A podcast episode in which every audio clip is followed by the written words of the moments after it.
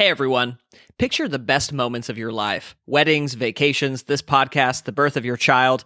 What if you could have more of those moments, but you don't want more kids? Today's book is The Power of Moments by Chip Heath and Dan Heath. By the way, how many times in their life do you think that they've heard Chip, Chip, Chip, Chip, and Dan?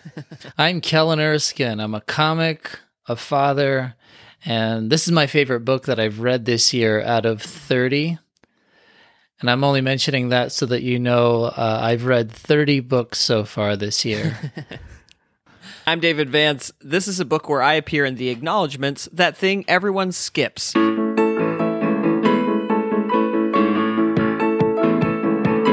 The Power of Moments shows how to create moments you'll always remember without using my usual trick severe trauma. and this is the book pile. As always, quick reminder to please rate and review the podcast. Also, uh, we don't have an Instagram yet, but we will soon. And meanwhile, you can follow me on Instagram. I'm at Kellen Erskine. It might be at Kellen Erskine Comic. I don't know my own Insta handle. And Twitter, since you uh, since you guys like to read. All right, without further ado, here are our four favorite lessons from The Power of Moments. Lesson one If all you have is practice, add a game. So they interview this principal who basically says, you know, imagine if you joined a sports team and there was never a game, there was only practice. You'd get so tired of that team. And yet that's what school is like. You know, we're constantly practicing, but we never get the big game. We never get the moment in front of the crowd. These two teachers, Susan Bedford, Greg Jouriles, made this goal. They wanted to make an academic experience that was as memorable as prom, which I think should be easy because you don't black out in class. so the answer they came up with was what they called the trial of human nature. So here's how it works everyone gets two months to prepare, and then you go to a real courthouse and you argue before a jury of your peers about whether Lord of the Flies got human nature right or wrong. And people get to play different witnesses from history. Uh, your parents and friends are there. It's this huge event, and it, it takes this academic practice and it turns it into a big deal, similar to the way that athletics get like games in front of audiences. And now it's been going on 29 years. And one of the teachers said, in every graduation speech, the trial has been mentioned. I've never heard prom mentioned. Although, in fairness, the kids giving graduation speeches are not the ones having the most fun at prom. so, my takeaway is, you know, where can you take practices and add a game? Meaning, if there's something in your life that's repetitive and it's kind of tough, how can you add a big event to it? You said that they would um, dress up as historical figures to uh, argue oh, whether or not uh, human nature was properly displayed in Lord of the Flies. I wonder if any of the kids ever chose to be uh, William Golding, like the author of Lord of the Flies, and he just gets up there and he's like, Yes. the formal dance that I remember the most was a prom that I went to where when we went to take our pictures, me and my date, she had this big green like shawl on and I took it from her. I rolled my pants way up past my knees, like UPS short style, and I wrapped the shawl around me like I was wearing a matching skirt. it was fun for me just because it was like I broke through a, a wall in the sense of like, yeah, I mean, why are we all taking this so seriously? it is so weird to me if you think about it. Like teenagers get this one day out of the year where they get to pretend to be like ultra rich. I think Prom King and Queen is so funny because if there's one thing teenagers already know, it's how popular they are. we we don't need to add democracy to this. No one's like, mm, I don't have enough data. Oh, but my high school history teacher, Jim Francis, was amazing at this kind of thing where you take something that is often banal and you just add a little bit of preparation or a little bit of creativity and it becomes like this magical moment. So he would, he would always dress up as characters from history and let us like interrogate him. He would uh, connect things to pop culture. He was just so excited about everything. And so his class had a huge impact on me because of that additional effort. When we lived in Burbank, we were like three blocks from a dry cleaners that I used to walk to. My son, who was three at the time, he would dress up in a different costume every day at home. So I was like, why don't we just do this in public? How fun would this be? So he dressed up as Batman and I was Robin and we just walked to the cleaners and it was it was just for us. I mean, it wasn't That's so fun. it wasn't like uh so gross to me when people are like, let's see what this gets on Instagram. You know, it's nothing about the kid. This was just for my son so that we could feel like superheroes in the world, you know. And he's he took it very seriously, but that was, you know, part of the the fun for him. But it was it was amazing how many people just in three blocks, how many cars slowed down. Uh, like people were taking pictures of us, which was was a little weird, but it was just interesting. It was like five thirty, so it was just interesting. It was rewarding to think that like this broke up someone's day, like this broke up someone's routine. What was just a drive home from work, now they were getting in an accident because they were trying to snap a photo of two strangers in costumes.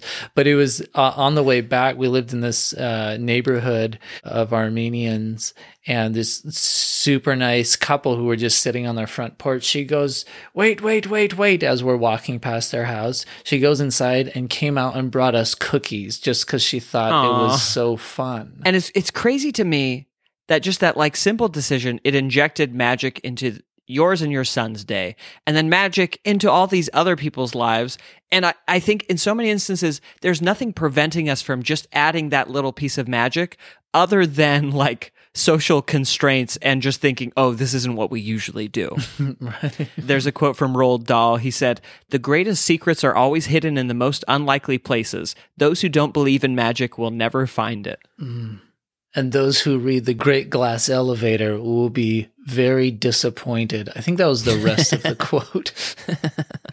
if you loved Charlie and the Chocolate Factory, Stop there.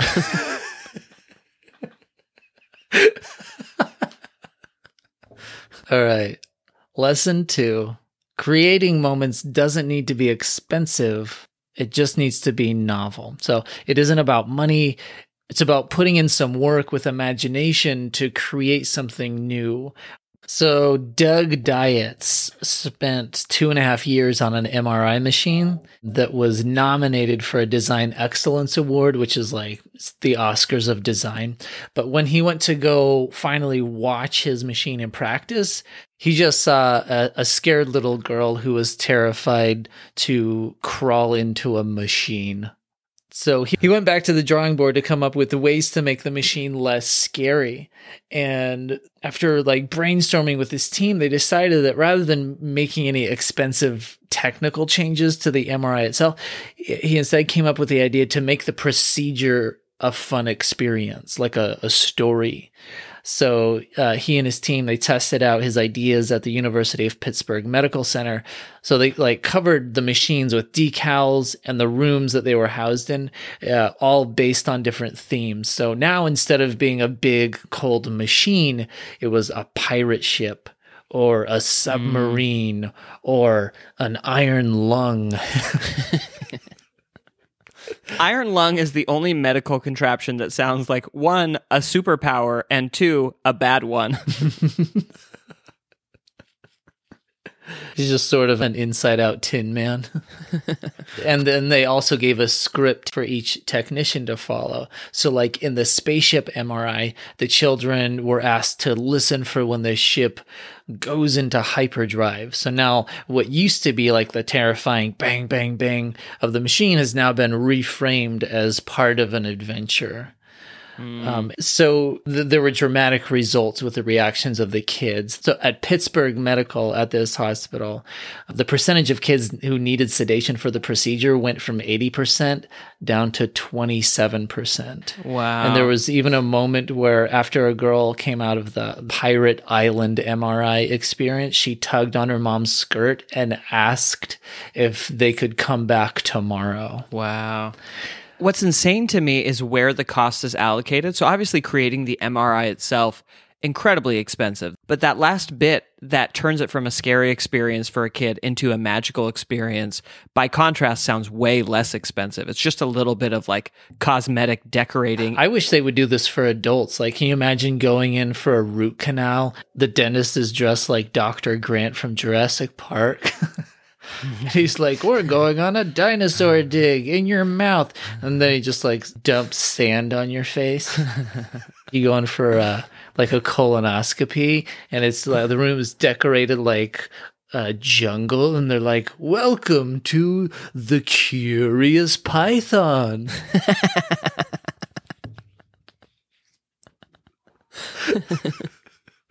But it is true that like the most magical experiences in our lives do not have to be the most expensive. Like I feel like I've heard a number of people talk about ordering an expensive toy for their kids and then their kid's favorite part is the box. okay, lesson 3. You can create defining moments. So there's this charter school in Houston called Yes Prep. And one day the founders are at a bar watching ESPN and it's signing day, which is this big deal. It's when high school football players basically sign with different college teams. And the charter school guys realize, hey, it's mind boggling that we celebrate athletics this way, but we never celebrate academics this way. Uh, and for me, it's even weirder when you think about how humans as a species are really unathletic. like uh, Usain Bolt is slower than the average warthog. so imagine like imagine warthogs celebrating how smart they are by getting drunk and covering themselves in body paint. anyway, these charter school guys get inspired and they create something called senior signing day. So every year at the end of the school year, every senior gets on stage in front of a big auditorium and they announce where they're going to college, just like these, you know, future college athletes do. And it's this huge deal for them, huge deal for younger students watching, lots of whom have never had a family member go to college. And so they look up and think, oh, that can be me too. And I actually looked it up on YouTube. It's this, it's really sweet. So the basic idea is, you know, these founders took an important step, which is getting into college, and they made it as big of a moment as possible, which is what I do when I make the slightest sacrifice for someone. And so the basic takeaway is, you know, you can actually choose to create a defining moment. They say in the book, life is mostly forgettable and occasionally remarkable. So, you know, we should really invest in those remarkable moments. How great would it be at the end of that whole thing? There's a there's a moment uh, when a guy gets up, he's like, just want to remind everyone that even the average college graduate uh, exits college with a job 20% of the time. Have a good night.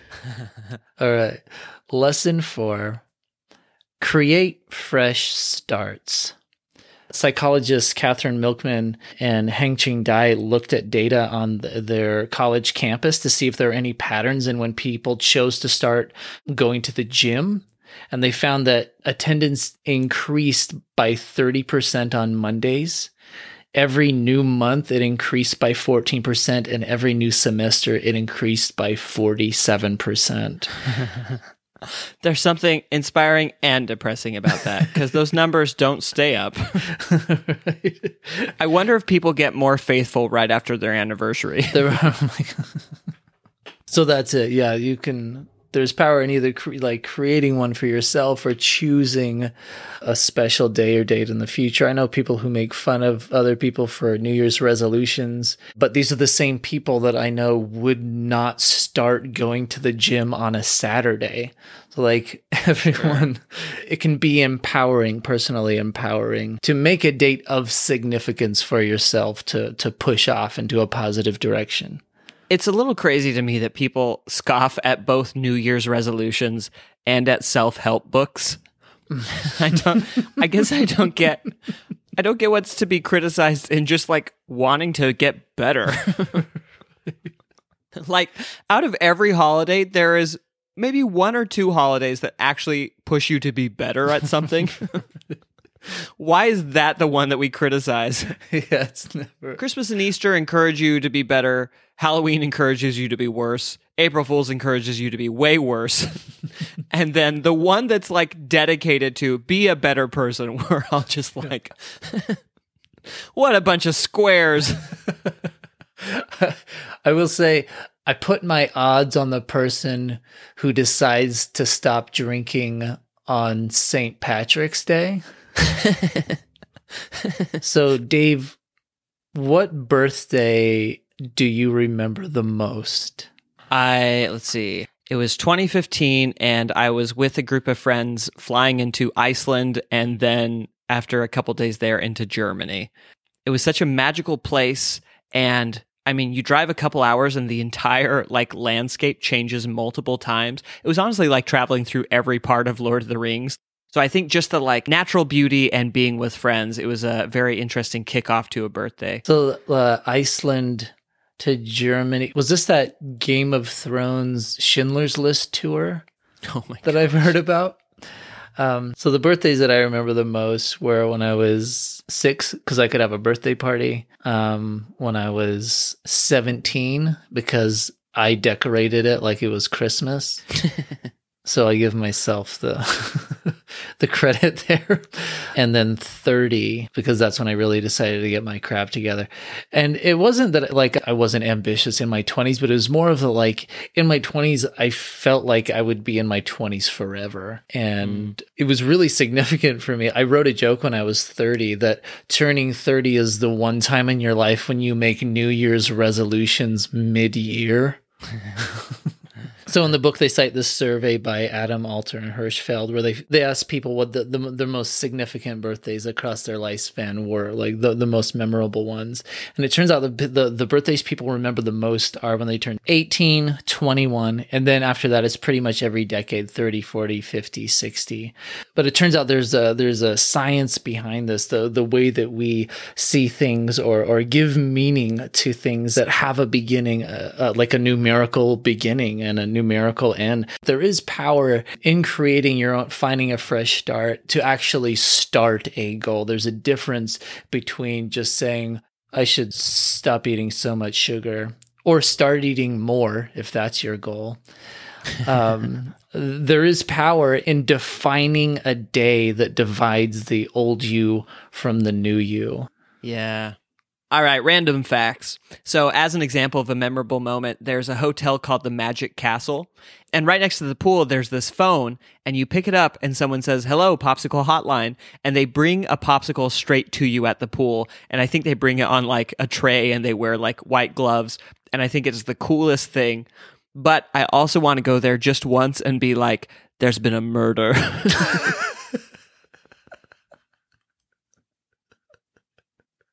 then they're like, so pineapple, like cherry. so this year, in a proactive effort to make memories and make these moments with our family, we had an evening where each family member made up a holiday that we are going to celebrate at some point this year. Um, so March 7th or May 17th, we already celebrated my uh, four year old's choice, which was Jello Day. That's awesome. when we asked him, So, what do you do on Jello Day? And he said, You throw Jello at each other. and so we ate Jello. And then we also, my wife made a bunch of Jello jigglers and we went out front and we had a Jello fight. I would love if seeing the chaos of that moment, he's like, okay, next year we celebrate the purge. Knife day. So So speaking of my Instagram, I will be posting a, a slow motion video of me throwing a, a jello jiggler about 25 feet in the air and almost catching it in my mouth. um, by the way, that's like my my wife made it like a lot harder than Jello usually is. Not to give away the end, but it was a lot like getting slapped in the face with a tongue. I've been there. So a couple of the other ones that we'll be celebrating this year is my daughter has uh, Jane Austen Day. Oh, great! Um, I chose what it ended up being like a real bummer. I still think it's going to be fun, but I built it up too much by saying that it was present day. And my kids were like, "Yay!" But I, I was seriously like, uh, what, what I meant was, we are going to celebrate enjoying the present moment. so that's like one time my mom was planning a trip to DC for my four youngest brothers, but she wanted it to be a surprise. So she told them she was taking them to Disneyland.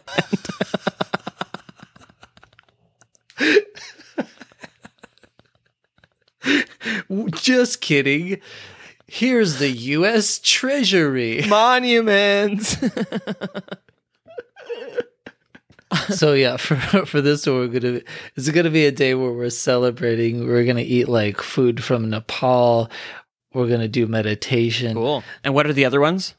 My son has Wish Day, so we're going to uh, we're gonna fulfill wishes for each other. Wow. So I'm not, I'm not sure at that point. He should listen to this podcast before we do it, so that he knows it doesn't have to be expensive. This is a great idea. Mm. And then what was your what was your wife's? Hers is uh, Body Day and celebrating the. Go on. the- So many different directions. it's Are we digging up something in a forest or garden, perhaps? It's teaching our children the evils, the natural evils of the human body, to shame them into not sinning. but no, it's it's gonna be it's gonna be a, a day of of enjoying things in like in the different senses. So like different types of, of foods, and then physical activities, and um, you know aroma, um, Cool. music, and for sensory Acid. stuff. And, Yeah. yeah, experimental. That's a really good idea. I kind of want to steal that idea. So, another one, they say in the book, variety is the spice of life. Notice it does not say variety is the entree of life. Because they're driving home the point like, yeah, we remember the novelty and novelty is great, but you can't just have novelty. You also need some stability. so, it can't be jello day every day. If every day is Jello Day, the no day is Jello Day. So they bring up the results in this study. They found that laughter is 30 times more likely in social settings than private ones, which hmm. is why Zoom comedy doesn't work. So I, I inadvertently did a case study on this recently where I was I was reading a script of mine to a team of people on Zoom just for feedback. And I get halfway through act one and I'm not getting any responses. Like I feel like I'm bombing. So I click onto Zoom and I see that everyone is on mute. So I just I asked everyone if they would uh, take themselves off so I could hear the feedback. It just helped, you know, with with timing and and my own ego. And went through the read the rest of act one. And the feedback that I got, there was one one person without any irony said act one wasn't hitting that hard for me until about halfway through. so then fast forward to a week later, I'm with a different Zoom team online, the completely unmuted. The whole time I read Act One again, and the feedback that I got from the one person that was in the group uh, the week prior, he said, I love what you did with this. The the humor is nonstop now. And I actually hadn't rewritten anything. That that level of social contagion is so interesting. A group of my friends went to Comic Con, or they went to one of those conventions that was like Comic Con, and in the middle of it, they took our friend Tanner, and they acted like he was a star, and they chased him through the building, screaming his name like Tanner, Tanner, I love you, asking him to sign things, and other people joined in to pursue him and try to get him to sign something just be- because they saw interest from this group. So there are these sort of famous 36 questions created by Arthur Aron that are designed uh, to make you feel closer to a loved one. Um, but this university actually did this social experiment where they had strangers sit and discuss these 36 questions with each other. And afterwards, they found that 30% of the participants said that they felt just as close to this stranger now than they did uh, with the person that they had the most intimate relationship with in their life. Wow. So, like mothers, boyfriends, girlfriends. Question one is Would you pass the ecstasy? so the, the the questions are designed to get in, increasingly sort of more more personal and allow, allow each person to, to become more vulnerable you don't have to answer any of these i do want you to answer i think the last one though so what number el- Okay. number 11 is well, I just thought number 11 was funny because especially doing it with a stranger, because it says take four minutes and tell your partner your life story in as much detail as possible. Um, this is something that I like to do, that I like to just do with strangers. And then at the end, I introduce myself. We call it the Forrest Gump approach. Number 30 is when did you last cry in front of another person? And this for me was two nights ago reading the Fellowship of the Ring with my nine year old son. We got to the part where the, the Balrog pulls down Gandalf into the chasm. Mm. And Spoiler. it's been It's been years since I read it that it like it got me more than I thought it would. I think because the book drags so much that to all of a sudden have this like highly emotional moment was uh, it, it was surprising in itself. the part that hit me the most is right after that when Aragorn is beating himself up for not getting Gandalf that pull up bar for Christmas.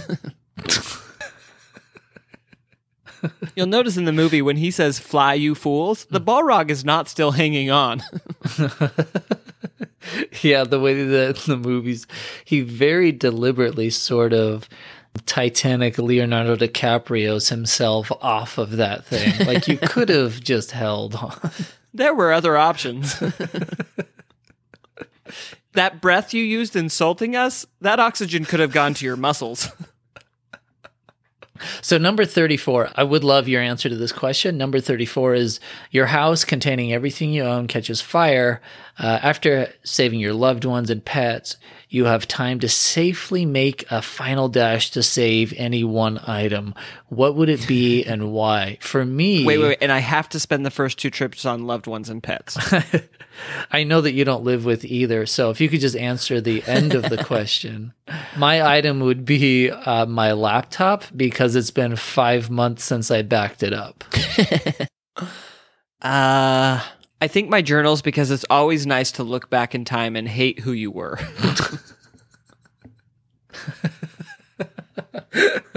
it in uh, when I looked up these 36 questions, I found the actual questions, but it was on a blog where someone had also like added some of their own bonus questions at the end. But it's just so funny because these 36 questions were obviously like narrowed down from thousands to be like, and they're in this perfect order that works.